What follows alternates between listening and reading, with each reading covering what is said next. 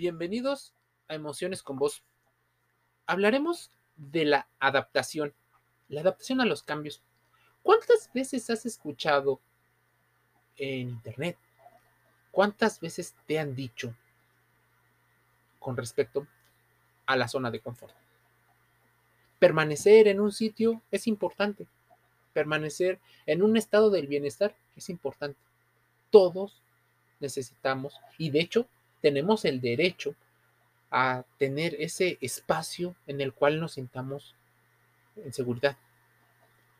Si nos vamos a las teorías del apego, se dice que en el apego seguro, ese que te hace tener una autoestima sana, ese que te hace valorarte a ti, pero también valorar las opiniones de los demás, necesitas claramente sentirte que hay algo fuera de ti que te ama de manera incondicional.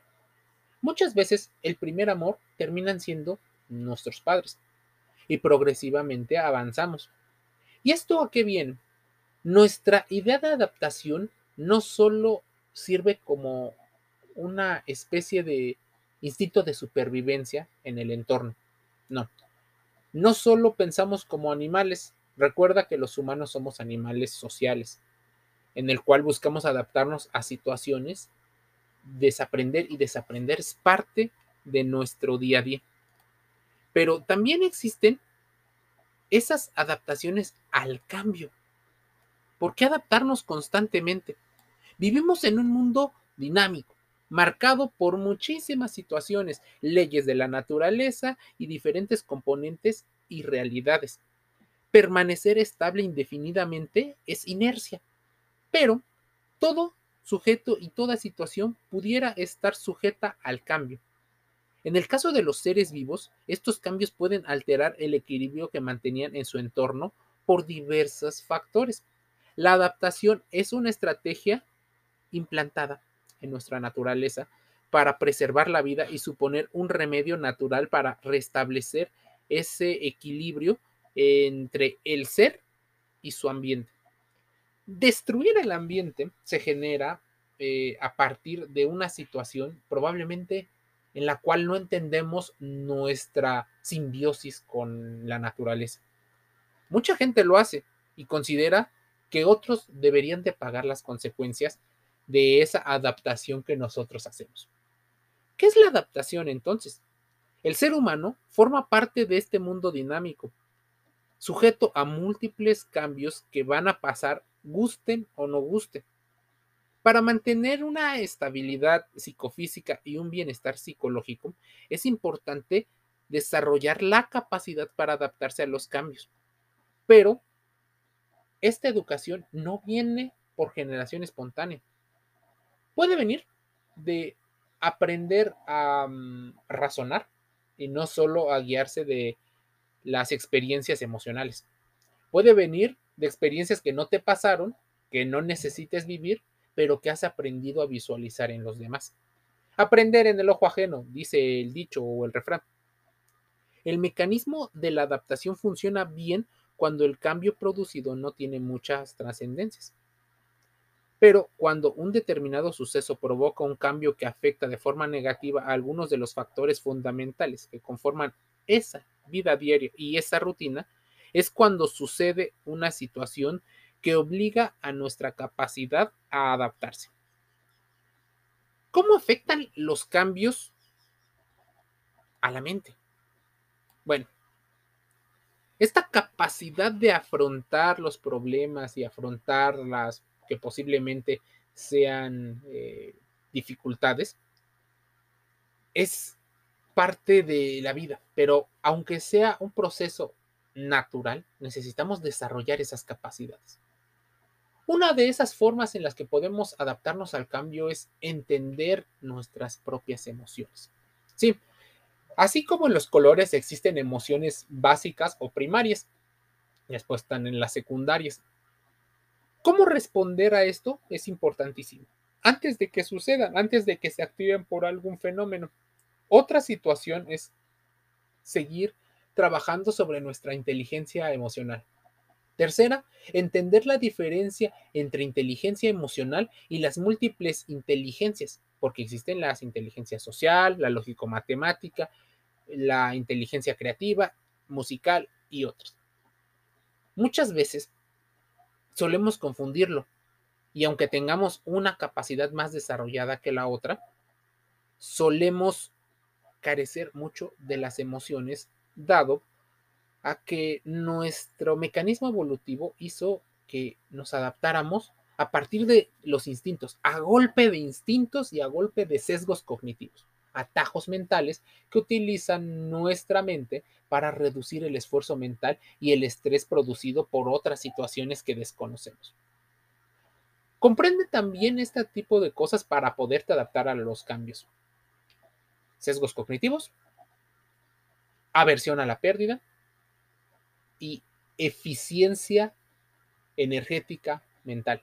Tal vez esta última es un concepto que se reúne, pero el humano busca constantemente lo que le produce más placer y lo que le genera tal vez menos esfuerzo, al menos en la mayoría de los casos, siempre y cuando no sean tendencias eh, adversas o por una reestructuración diferente de la capacidad mental. El proceso de adaptación necesita habilidades, y una de esas habilidades es aceptar. Aceptar que el acontecimiento o los acontecimientos ocurridos han modificado o pueden modificar irremediablemente la situación es algo de la situación que nos lleva a entender la realidad. Cuando no aceptamos la realidad, vienen grandes problemas.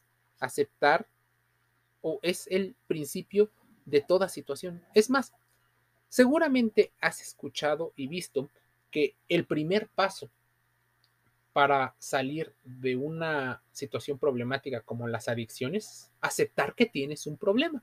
Bueno, en este caso es aceptar que existen situaciones que no vas a poder controlar, que va a haber cambios que no vas a poder controlar y algunos tal vez pudieras influir en su desarrollo.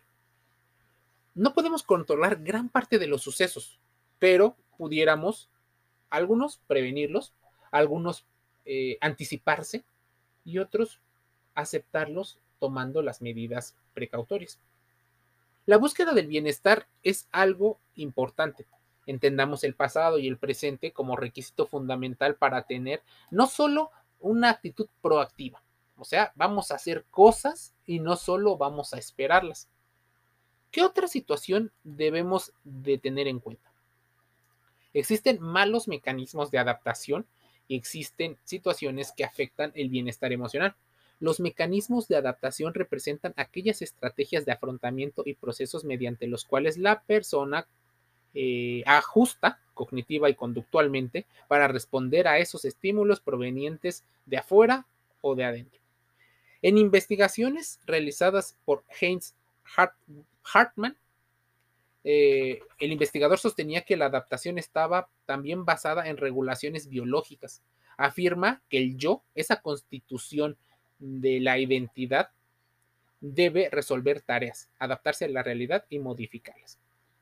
Ahora, decía que la adaptación se refiere a un equilibrio y que esos equilibrios y estas eh, adaptaciones podrían ser de diferentes tipos. Una de esas es la aloplástica o aloplástico. Son acciones dirigidas hacia el medio externo que representan cambios en el ambiente. Está la autoplástica, que son cambios en el yo, que el sujeto experimenta en su relación con el medio. Residen en la mente y en el cuerpo para modificar al individuo y las manifestaciones eh, somáticas y mentales. La teoría de Jean Piaget también tiene su base en el modelo biológico de la adaptación. Para Piaget, en dicho ajuste, cuando la información se integra, ocurre el proceso de asimilación y cuando se reorganiza, tiene lugar a la acomodación. A su vez, ambos procesos ocurren en los esquemas cognitivos. Piaget las denomina esquemas. Muchas de ellas son adquiridas por medios del aprendizaje social. Entonces, siguiendo esta plasticidad del cerebro o la necesidad de esta flexibilidad para adaptarse a nuevos entornos, necesitamos una información. de diferentes eh, fuentes, incluso aunque éstas se lleguen a contradecir. Yo sé que posiblemente tengas una disonancia cognitiva entre lo que pudiera parecer bueno y lo que pudiera parecer malo. Esto es una disonancia entre dos, pero podrían haber más integrantes de esta eh, disonancia, una trisonancia, por ejemplo.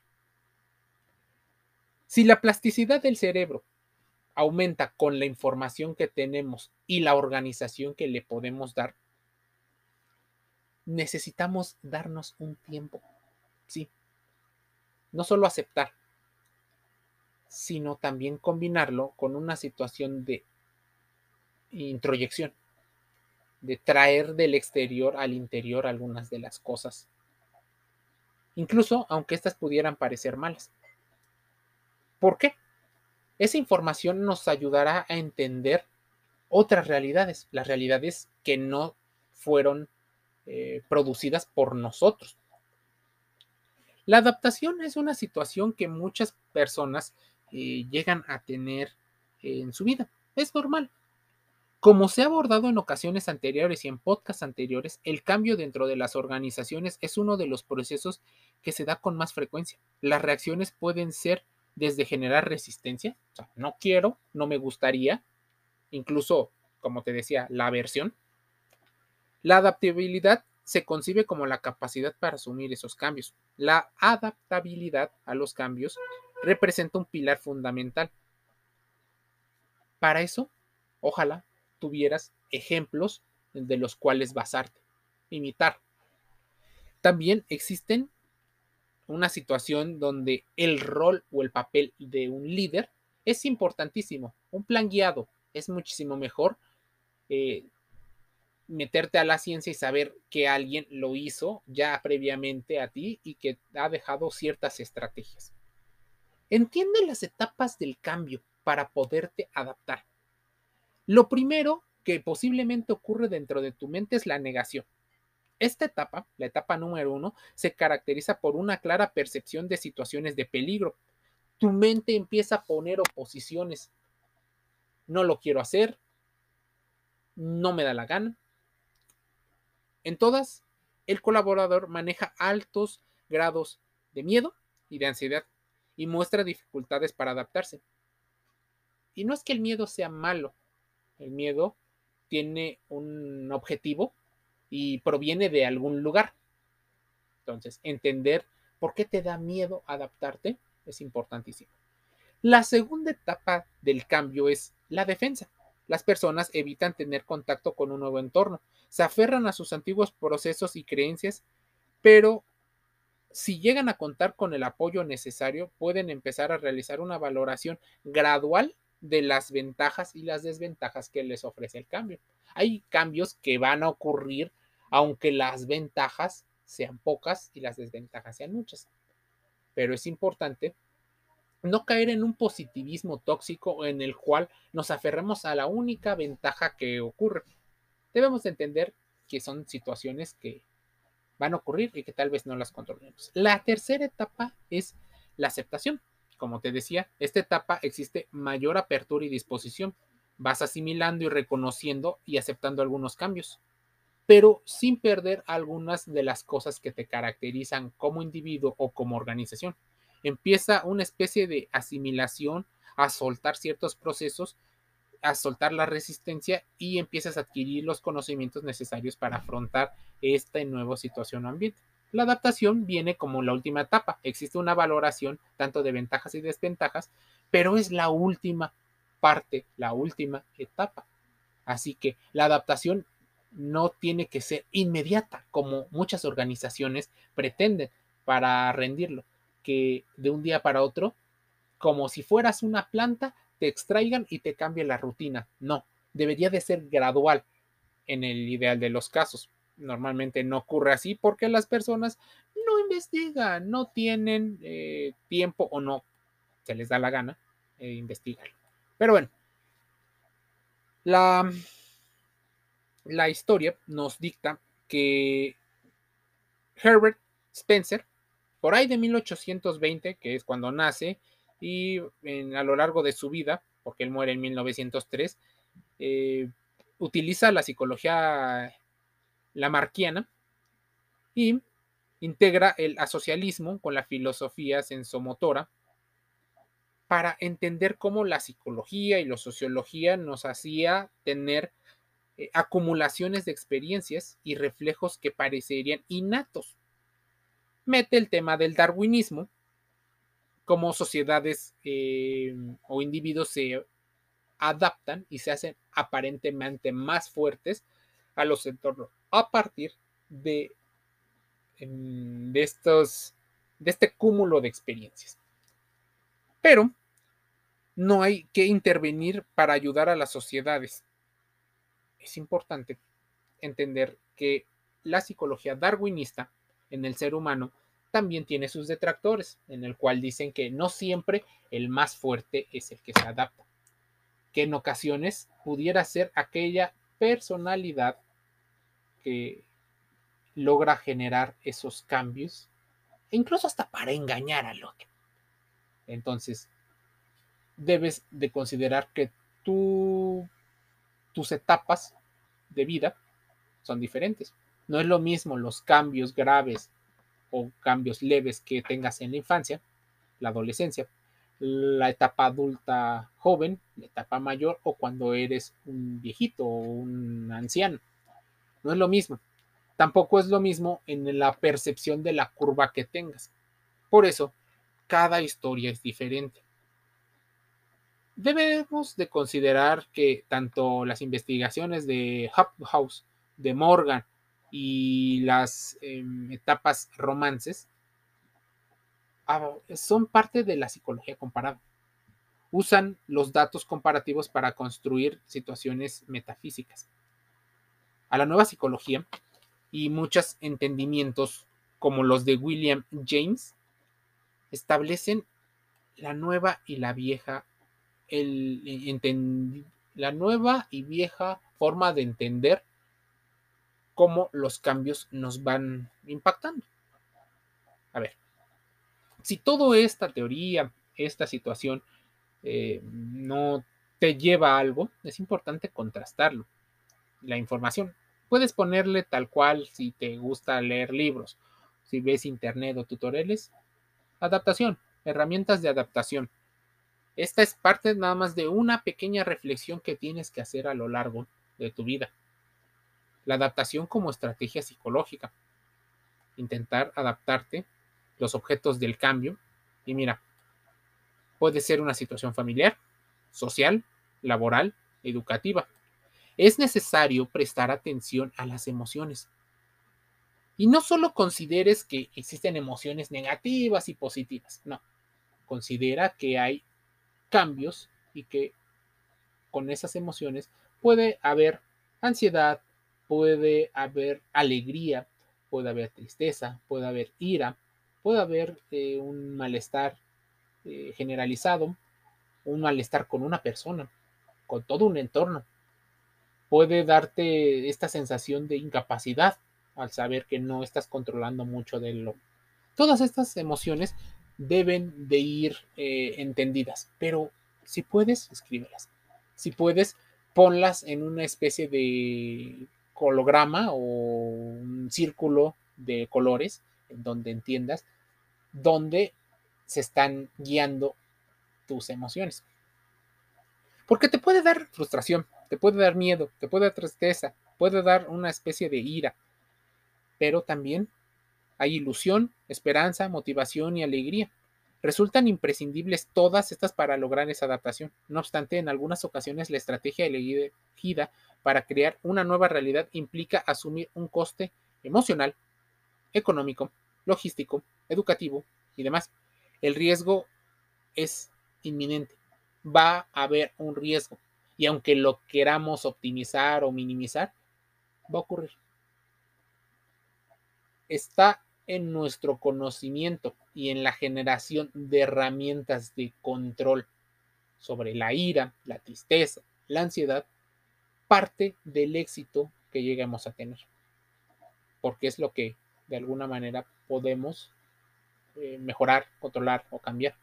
Lo otro ya no lo controlamos nosotros. Solo nos buscaremos prevenir, adaptarnos y sobrevivir. Todas las situaciones o actuaciones emprendidas ante los cambios crearán conductas tipo que formarán ciertos patrones. Gradualmente y a medida de que estos patrones vayan formando parte de nuestra cotidianidad, empezaremos a ver las cosas de una manera diferente. No te voy a decir que mejor o peor, pero habrá un equilibrio de tu fuerza psíquica. Empezaremos a ver las cosas diferentes y empezaremos a considerarnos más fuertes y resilientes. Métete a Emociones con Vos, porque seguramente varios de los conceptos que aquí has escuchado ya los has escuchado previamente. Podrás comprender y anotarlos y posteriormente podrás investigarlos, tal vez por separado, para que comprendas por qué los dije, para que incluso contrastes la información, incluso aunque vaya en contra de lo que te estoy diciendo. Porque esta es una reflexión, buscando que te hagas las preguntas fundamentales. ¿Qué? ¿Cómo? ¿Cuándo? ¿Dónde? ¿Por qué? ¿Con quién? No a modo de que entres en desesperación, sino a modo de que generes un plan en el cual tengas esa, ese éxito o ese bienestar que posiblemente buscas. No te acerques a los falsos gurús, a los coaches. Estas personas que te dan una especie de placebo o primeros auxilios emocionales, en el cual solo te sientes bien momentáneamente. Es casi como si fuera una droga. Al principio te hace sentir bien, pero después las consecuencias son terribles. Te enganchas, te dan problemas, pierdes todo. Y bueno, la muerte es una de las consecuencias de las drogas. El coaching muchas veces desinforma porque es una combinación de muchas cosas. Acércate a tu psicólogo favorito, búscalo, ese que tenga una especialidad en el tema que tú hayas identificado. Si tienes algunos problemas o temas con la adaptación, es importante que lo busques así. Adaptación en psicología. ¿Qué dice el psicólogo de las adaptaciones? Y así podrás entender cómo la ciencia juega a tu favor. Acércate. Gracias por escucharme. Emociones con Vos. Gratis en Spotify, Google Podcasts y Anchor F M. Te envío un saludo y nos escuchamos el día de mañana.